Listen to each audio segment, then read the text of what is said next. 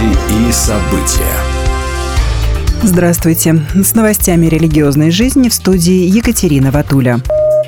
В Кузбассе 13-15 сентября прошел форум «Вера и спорт», приуроченный к первым всероссийским спортивным играм имени благоверного князя Александра Невского. В мероприятии приняли участие также представители евангельских христиан-пятидесятников из объединения церквей Христа Воскресшего.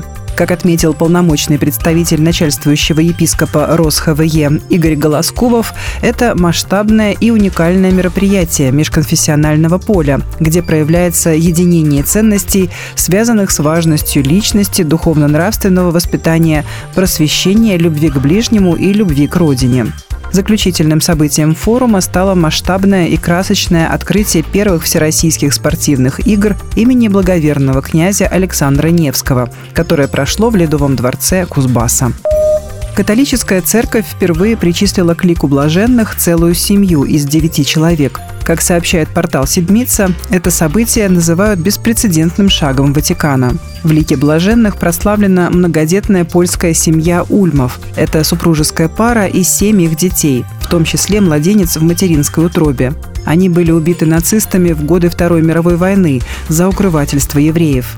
Папский посланник кардинал Марчелло Самирара провел торжественную службу в деревне Марково на юго-востоке Польши и зачитал на ней латинскую формулу беатификации семьи Ульмов. Об этой семье говорил также Папа Франциск, выступая из окна дворца на площади Святого Петра. Он отметил, что отныне каждый, кто творит добро и служит нуждающимся, может находить в их подвиге веры великий образец для подражания.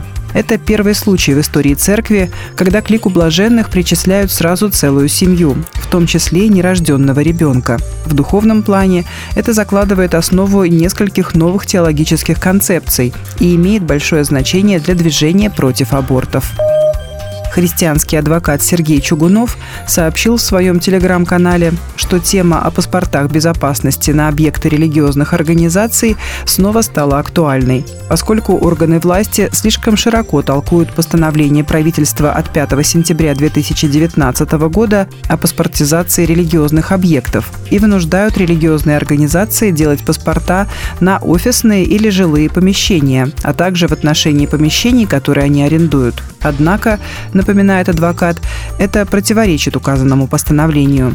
Если религиозные организации арендуют какие-либо залы, расположенные в концертных или спортивных комплексах, ДК или гостиницах, то на такое место массового пребывания людей паспорт безопасности составляет собственник объекта. А значит, делать дополнительный паспорт нет никакой необходимости. И если собственник не предоставляет эти данные, можно узнать о его наличии и его реквизитах и ссылаться на этот факт при общении с проверяющими органами.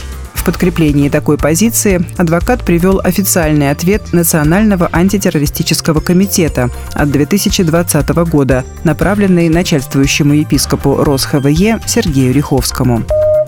Московская богословская семинария евангельских христиан-баптистов сообщает о начале набора на программу подготовки учителей воскресной школы.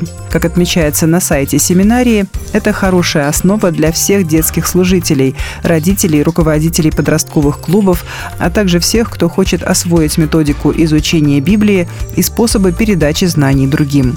Обучение начинается с 6 октября и продлится до 16 декабря. Все занятия будут проводиться онлайн через платформу Zoom. Программе три блока, по три недели каждый. Между блоками недельный перерыв. Записаться на программу и узнать подробности можно на сайте seminary.moscow. Будьте в курсе событий вместе с нами. А на этом пока все. С вами была Екатерина Ватуля.